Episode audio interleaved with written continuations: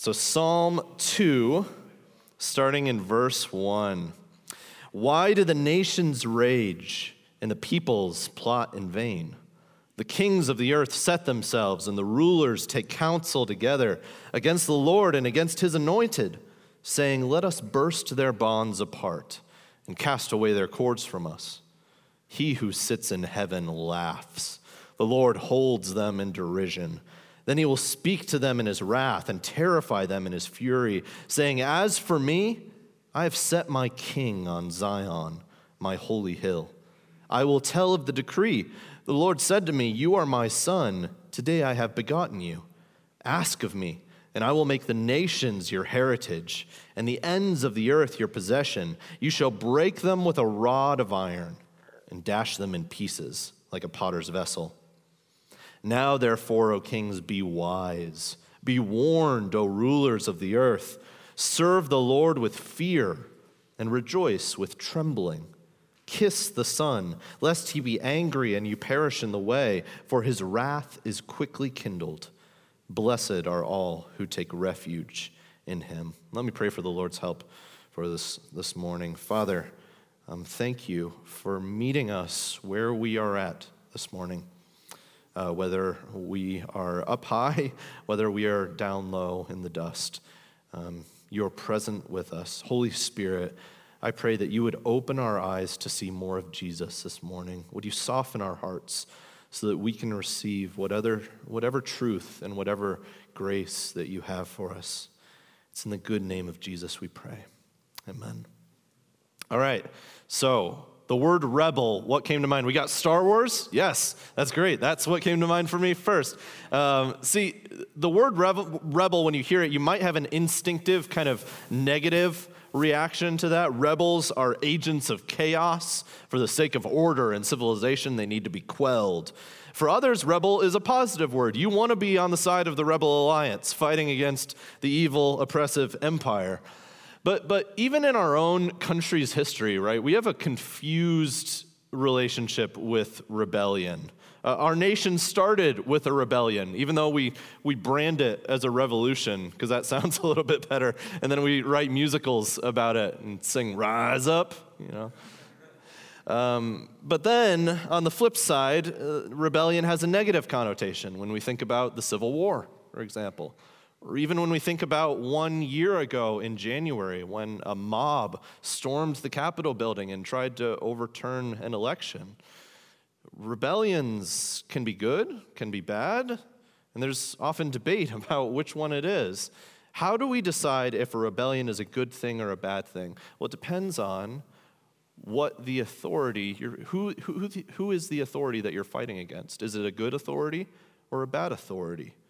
You know, Darth Vader, clearly bad. You want to be on the side against Darth Vader. But unjust rebellion is when we are fighting against a good authority. Like in Numbers 16, the rebellion of Korah, in which a group of people challenged the authority of Moses and of God, and they were subsequently swallowed up by the earth. It does not end well to rebel against a good ruler. But our passage of scripture this morning is not ultimately about just human versus human conflict, it's about something more than that. This is a psalm about all of life. The psalmist is describing the entire human experience. He's trying to summarize specifically all the problems in the world. And this psalm frames the entire story of what it means to be human as a story of active rebellion against God. The Adam and Eve narrative in Genesis 3 is sometimes called the fall of man. But I don't really like that phrase very much because it sounds like we just sort of tripped into sin, like, oh no, I fell. Rather, what happens in Genesis 3 is that Adam and Eve spit in the face of God, and human beings have been doing so ever since. And if we believe that God is the righteous ruler of anything, of everything, then anything opposing him will always put us in the wrong. Psalm 2 can give us a better understanding of what's wrong with human beings, what's wrong with the world at large. Why is it so often in chaos? But Psalm 2 does more than tell us what's wrong with the world and wrong with our own hearts, it also tells us what God is doing to fix it. Last week, Kyle preached on Psalm 1, where we're told that there are really two ways of life. You have the way of life that listens to the influence of mockers and sinners and scoffers, or you have the way of life that delights and meditates on God's word. So in Psalm 1, all of life is presented as those two choices. You have the way of the wicked, the way of the righteous. But in Psalm 2, that choice is presented a little bit differently. Now it's the choice between rebellion against God or submission to his rule and reign.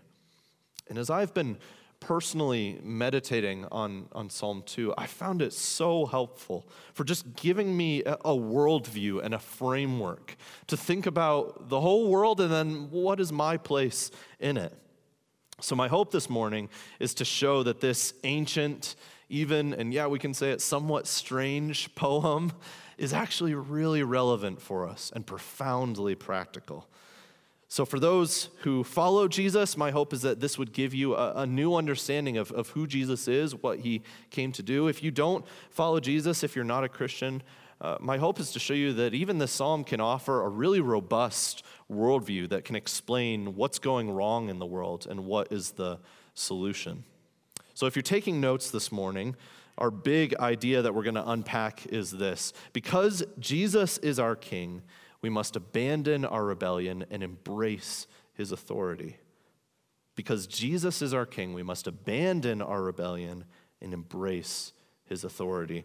And this psalm has three movements. I've, I've broken it down.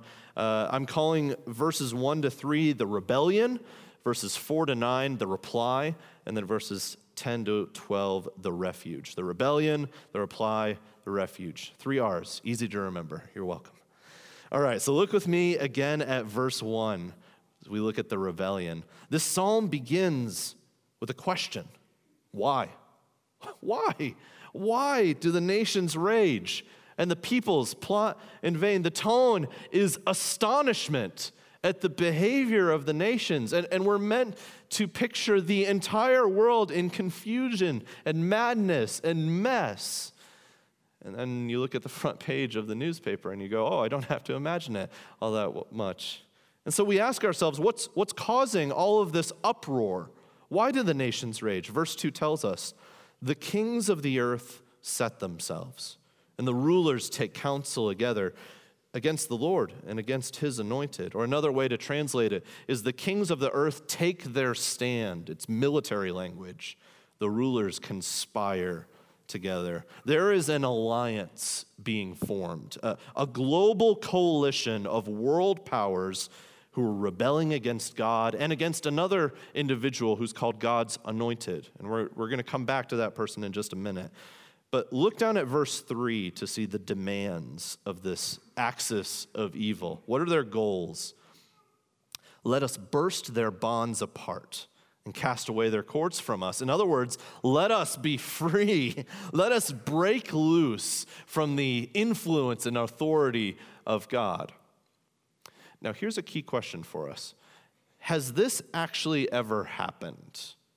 Has it, has it ever been the case that a group of world leaders came together and declared war on God? No, that's never happened before. So, so is this rebellion being described here? Is it just a fictional scenario? Is it a prophecy of the future? What, what's going on? Two observations that I think will help us here. First, notice in verse 1 that the problem is not just those who are leading the nations, it's the nations and the peoples themselves. Did you see that? In verse 1, the nations are raging, the peoples are plotting. So while the kings and the rulers, they're sort of leading the rebellion, the real issue is that the whole world is in revolt against God. In other words, this isn't a political problem, this is a problem of the human heart. Second, it's really telling how these kings describe their relationship to God in verse 3.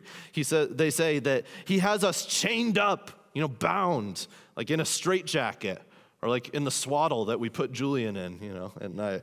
Their, their desire and their demand is to rule themselves, to, to cast off any requirements or commands or law. In fact, here's an interesting connection. So, the Hebrew word that's translated as plot in verse 1, the people's plotting in vain, is the same word in Psalm 1 that's translated as meditating on the law day and night.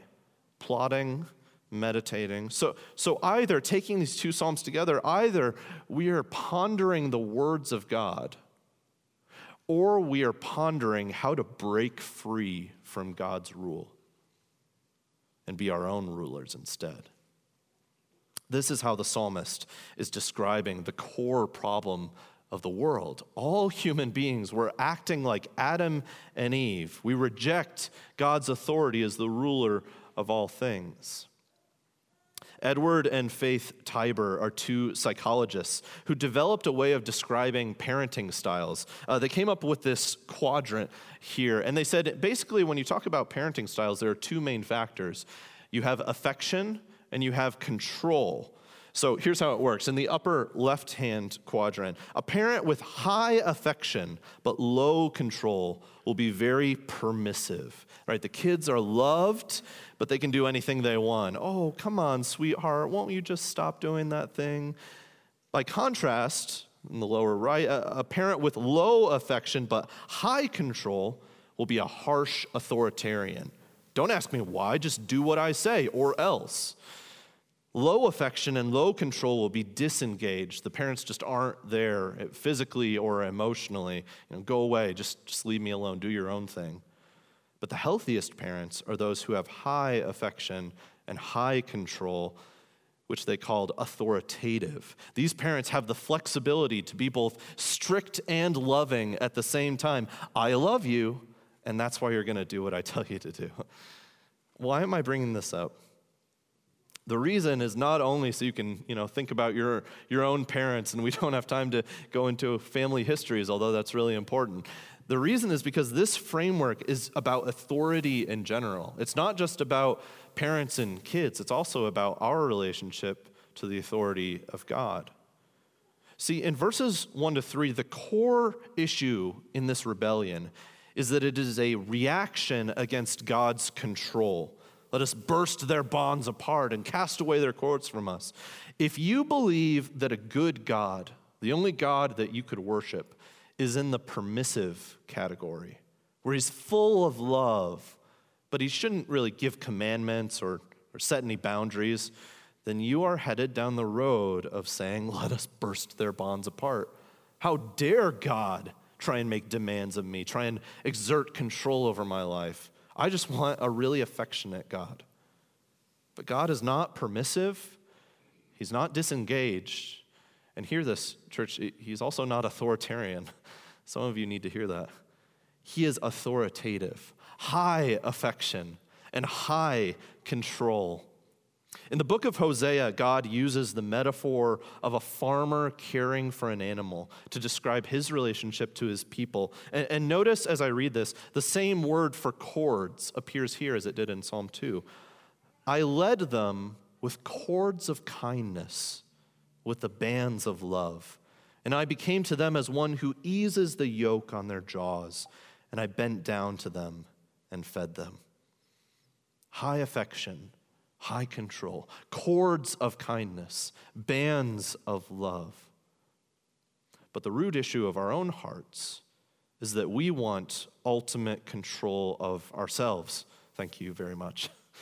Intrinsically, many of us believe that freedom is ultimate self determination. I set the rules for my life. And, and how dare you try and set a rule for my life? I am the master of my fate. But Psalm 2, as well as the rest of the Bible, challenges that view. According to the scriptures, true freedom is not found in casting off the rule of God, but in living under his good authority and finding the right boundaries that he is setting. Ironically, pursuing self rule will lead you into greater bondage. When everyone is seeking what is best for them, nobody ends up winning. It's not hard to see that in our world right now. People hurt other people in the name of my freedoms, my rights. The poor and the vulnerable become even more marginalized. Anarchy benefits no one. What we need instead is a good king who will bring order, who will bring justice, who, will bring true freedom because he loves us with high affection. Psalm 2 then provokes us to ask Am, am I complicit in this rebellion? Or to ask it in a more personal way Do you actually believe that God can make demands of you? Is your ideal God one who loves you from afar, but he really shouldn't get involved in your business? Or are you fine with God giving you advice and self help? You love opening the Word. Look, I'm meditating on the Word. It fills me with warm fuzzies. But then as soon as you come across something that sounds like a command, you go, oh, put that book down and just sort of leave it there. Is there a clear commandment or demand in Scripture that you ignore as, as though God's rule and reign over your life doesn't really have authority. Maybe it has authority over most things. Oh, but there's that one area I don't want God to speak about that. My finances, my treatment of strangers, my sexual behavior, the words I use. God doesn't have a right to speak over this. Verse 1 tells us that, yeah, we are all complicit we in some way have allied with the rebellion. So it's time to ask yourself honestly in what ways or in what areas do I mutter, I wish I was free from God? Uh, where, where do you wish that God had low control over your life? That's the source of rebellion in your own heart. Then we move on to God's reply in verse 4. Look at it with me. This is great. He who sits in heaven laughs. The Lord holds them in derision. Then he will speak to them in his wrath and terrify them in his fury. When I was two or three years old, my grandpa was babysitting me. And uh, I heard this story later on. Apparently, he told me to do something, and I didn't want to do it. And so I crossed my arms, and I just went into the corner and I muttered, butthead. And my grandpa, as he was telling me this story, he said, I could barely keep from laughing. I was just trying to keep a stern face on at this little toddler calling me a butthead, you know?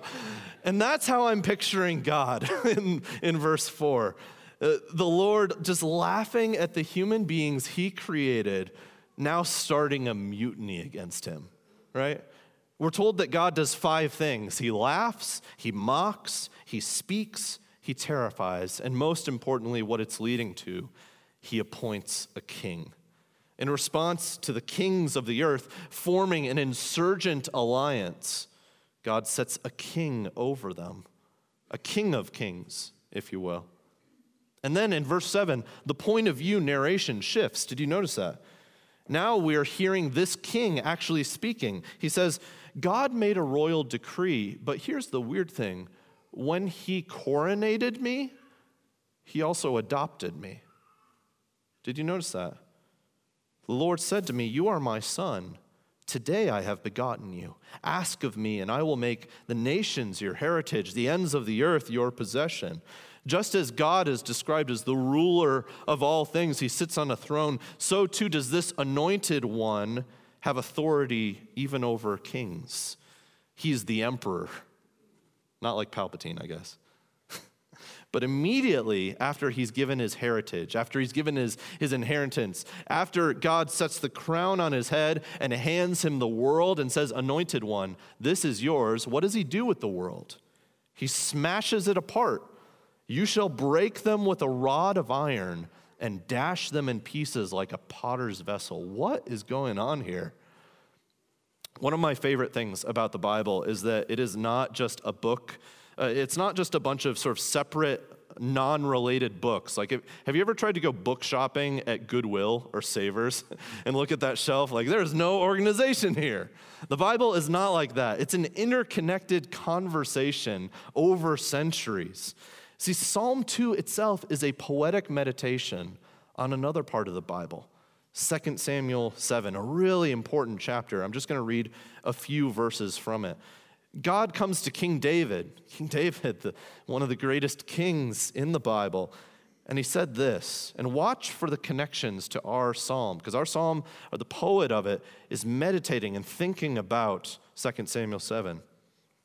When your days are fulfilled, this is God speaking, and you lie down with your fathers, I will raise up your offspring after you, who shall come from your body, and I will establish his kingdom. He shall build a house for my name, and I will establish the throne of his kingdom forever. I will be to him a father, and he shall be to me a son. When he commits iniquity, I will discipline him with the rod of men, with the stripes of the sons of men. But my steadfast love will not depart from him, as I took it from Saul, whom I put away from before you. There's a lot just jam packed in there, but I'm going to pull out just two important threads and connections. First, God promises to do exactly what we saw in Psalm 2. He appoints a king and then he adopts him. I will be to him a father, he will be to me a son. And that, that family language is meant to emphasize just how closely this King of Kings will be to God. They'll be like a family together. Here's the second thing, though. There's that fascinating line about what would happen if this king were to fail or sin. Look at verse 14. When he commits iniquity, or another way to say it is, if he commits iniquity, I will discipline him with the rod of men, with the stripes of the sons of men. Notice our word rod shows up again. Break them with a rod of iron. I will discipline him with the rod of men. See, in Psalm 2, it's the nations, it's the world, it's the enemies of God who get smashed and broken. But in 2 Samuel 7, it's the king himself who will take the beating with the stripes of the sons of men. This king will both punish evildoers and he will take their punishment for himself. And it's not difficult to see where I'm going with this. If your mind jumped to Jesus Christ, then you're in good company. Especially when I tell you that the Hebrew word for anointed one in, in Psalm 2 is Mashiach, Messiah, or Christ in Greek. See, the earliest followers of Jesus read Psalm 2 as speaking of Jesus. In your own time, it's fascinating. Go and look at Acts chapter 4. In it, Christians were being imprisoned for proclaiming the good news that Jesus was the King of Kings. And this church is praying through the psalm to try and understand why are we being persecuted? Is because they had pledged allegiance to the anointed one the one who would execute justice on evil, smashing God's enemies like taking a ceramic bowl and throwing it on the floor. And not only that, because of 2 Samuel 7, the Mashiach would accept his people's iniquity and receive the punishment for justice on himself with the stripes of the sons of men. Let me just put it as plainly as I can Jesus is the anointed one, the King of kings. And one day he will strike down and punish everyone who stays in rebellion against him. The nations may rage now, the peoples may plot, but they do so in vain because one day their evil will end. And that is good news because we want, we long for evil to end someday. And Jesus here is promising that I will be the one to end evil once and for all. But as 2 Samuel 7 tells us, the anointed one is also going to suffer for the sins of his people. And Jesus did so on a bloody cross, broken and bleeding so that he could take the punishment that we traitors deserve. What do many countries do to traitors? They execute them, or at least they used to. Now imagine that instead, the gallows are there, you're walking up, the noose is around your neck. The king or president or prime minister steps in and says, Wait, wait, wait, I want that traitor to live. Hang me instead. This is what Jesus does for the rebels who fight against his rule, against his kingdom. God's reply to the rebellion is astonishing. He could have just smashed the world, he could have said, Human beings, You don't like what I have given you, this good rule, this, this good world, the image that I've put inside of you, you're rebelling against me? All right, wipe them out. But instead, he sends us a king, a better king, who will bring order where there is chaos, a king who will be part of God's own family, a king who will not let evil go unpunished. And what does this king offer to his royal subjects? That's where we're going in these last three verses the refuge. Look with me at verse 10. Now, therefore, O kings, be wise. Be warned, O rulers of the earth. Yeah, that makes sense, given what we just read about the Messiah sort of tossing up the world like a baseball and hitting it, you know, with a rod of iron. Serve the Lord with fear and rejoice with trembling. See, the psalm started by asking the nations, Why are you in such an uproar? And then it ends with a final plea, an invitation, and even an ultimatum. The only hope for rebels and mutineers like us is surrender, is submission, full submission to the king. And we're to do so with both fear and joy, both worship and trembling, both security and reverence. This is a recurring theme throughout the scriptures. The book of Proverbs opens and says, The fear of the Lord is the beginning of wisdom. We are never to be so familiar with God that we forget his sovereign power. We are never to be so terrified of God that we forget his merciful love. Let me just say that again, because if, if you grasp this, the God of the Bible will make a lot more sense. We are never to be so familiar with God that we forget his sovereign power. And we are never to be so terrified of God that we forget his merciful love. It's like that famous exchange in C.S. Lewis's Narnia Chronicles. Aslan is a lion, the lion, the great lion. Oh, said Susan, I thought he was a man. Is he quite safe? I shall feel rather nervous about meeting a lion. Safe, said Mr. Beaver. Who said anything about safe? Of course, he isn't safe, but he's good. He's the king, I tell you. The last verse of Psalm 2 is where it all comes together. Kiss the Son, lest he be angry and you perish in the way, for his wrath is quickly kindled. Blessed are all who take refuge in him. Now, kissing the Son is, is likely a reference to paying homage to royalty, like when people kiss the ring of Queen Elizabeth, uh, or if you're a gangster, you kiss Don Corleone's ring in The Godfather, you know. So, not kissing the Son, not surrendering, is tantamount to declaring war again and again and again on God, and to bring the judgment of rebellion upon yourself. We have all, in so many ways, defied God. And there's only one possible way for us to be forgiven and for us to be safe. Remember our big idea because Jesus is king, we must abandon our rebellion and embrace his authority. That's what the last line of this psalm says. Blessed are all who take refuge in him. That's so good. Just write that phrase on a piece of paper and carry it with you all week long. Blessed are all who take refuge in him. Just unpack it in your soul. Blessing, happiness, true freedom is given to all, any, everyone who takes refuge, who finds shelter, who runs into the fortress of him, Jesus Messiah, the King. There is no safety in rebellion we need the king's protection.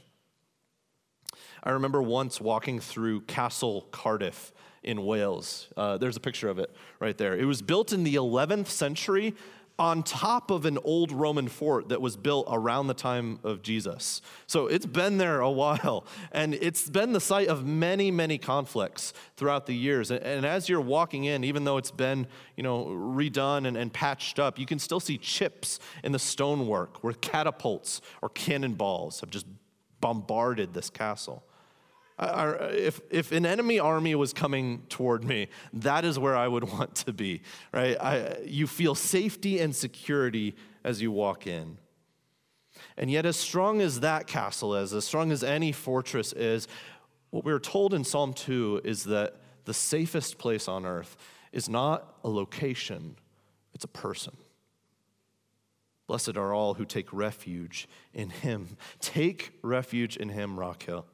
Take refuge in him when you sin, because he is the king who laid down his crown and died on a cross. Take refuge in him when you suffer, because he is the king who rose from the dead and defeated our enemy death. He is making all things new. Take refuge in him when you stumble and falter because he is the king who will not let you perish. Take refuge in him when the enemy is whispering propaganda and doubt in your ears, because he is the king who is going to break the enemy with a rod of iron. Take refuge in him and nowhere else. How? By surrendering. I give it up, Lord. I give up the fight. I want to serve you. I want to follow your rule and no one else. It's like Jesus himself prayed, Lord, King, not my will, but yours be done.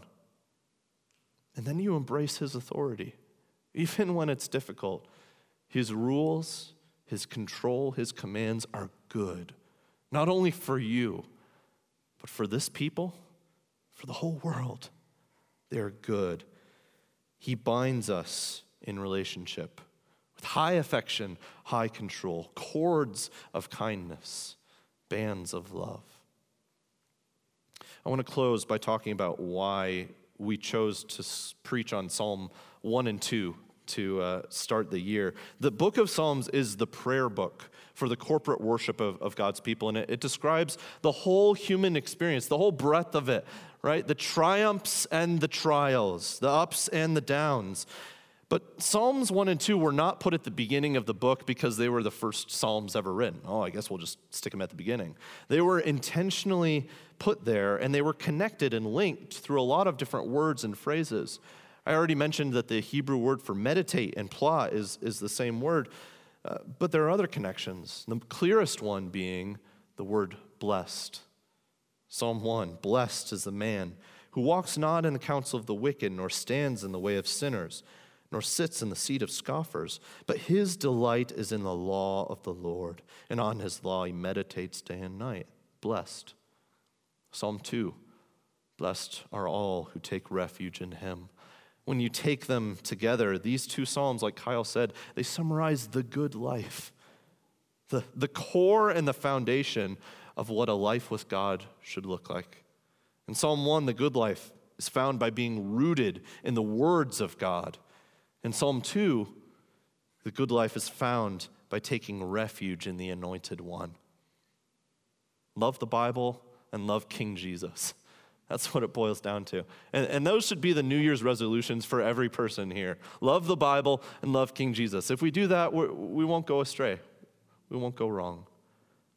Last week, Kyle asked this question How is 2022 going to be different or, or even better than 2020? 2021. What will make this a good year?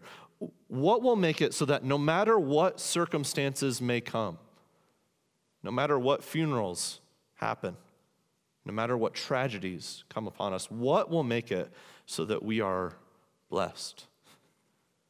Read Psalms 1 and 2. Love the Bible and love King Jesus. We do this on a corporate, sort of church wide level. We will always preach the Bible here, we will always preach Jesus here.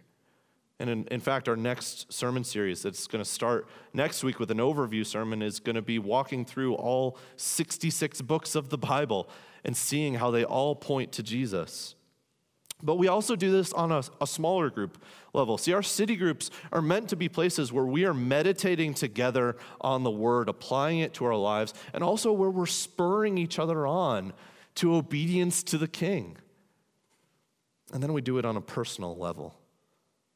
How will you delight in the law of the Lord, meditating on it day and night? And then from today's psalm, how will you abandon your rebellion and embrace God's authority, his good will for you? How will you declare allegiance to the Son of God, the King of Kings, who will quell all rebellion but who will give a refuge who will be a refuge for any who come to him. Ponder these questions this week. I'll pray for the Lord's help now. Father, thank you for appointing a king and not leaving us in a state of chaos and rebellion. Jesus, thank you for coming, for living the life we should have lived, for dying the death we deserved, for rising again to give us hope for new life. Holy Spirit, would you take Psalm 2 and bury it deep into our hearts? Help us to surrender. Open our eyes to the parts of our lives where we are still in rebellion. Give us a new heart. By the good name of Jesus, we pray. Amen. We're now going to turn our eyes to the communion table. Uh, this is where Jesus the King, he's inviting us to a royal feast right? Open to all those who love him and serve him. Why do we celebrate the Lord's Supper? It's because when we taste the bread and the juice, we are remembering the king's coronation. See, unlike any other king in history, this king had a crown of thorns first. He sat upon the throne only by dying. And so we get to celebrate that and celebrate the new life that He is bringing by defeating our worst enemy, death. So when we take communion, when you walk down the aisle and you take the elements, you are surrendering. You are declaring allegiance. Week after week, you're saying, Jesus, you're my king. I'm sorry for the rebellion that is still in me. Jesus, you're my king. I'm sorry for the rebellion that is still in me. Jesus, you're my king. Over and over again. If you are not a Christian, if you're still asking questions about Jesus, then I, I hope this is a place where you, you feel like you can ask those questions. Because we've all been there. Um, I'm really glad that you're here, and, and, I encourage you to keep asking questions to anyone, not just to the pastors. Um, my desire for you this morning is rather than taking the bread and the cup, that you would take what the bread and the cup symbolize, which is Jesus himself. But if you're not there yet, then that's okay. There's no shame, but I would ask that you would just stay in your seat as, as people come up. Uh, if you call Jesus your King, if you call him your Lord and your Savior, you can come up the center aisle, somebody will hand you communion, and then you can uh, exit down the sides. I think there's some contactless communion in the back too, uh, if, if you would prefer that. But when you're ready, please come forward.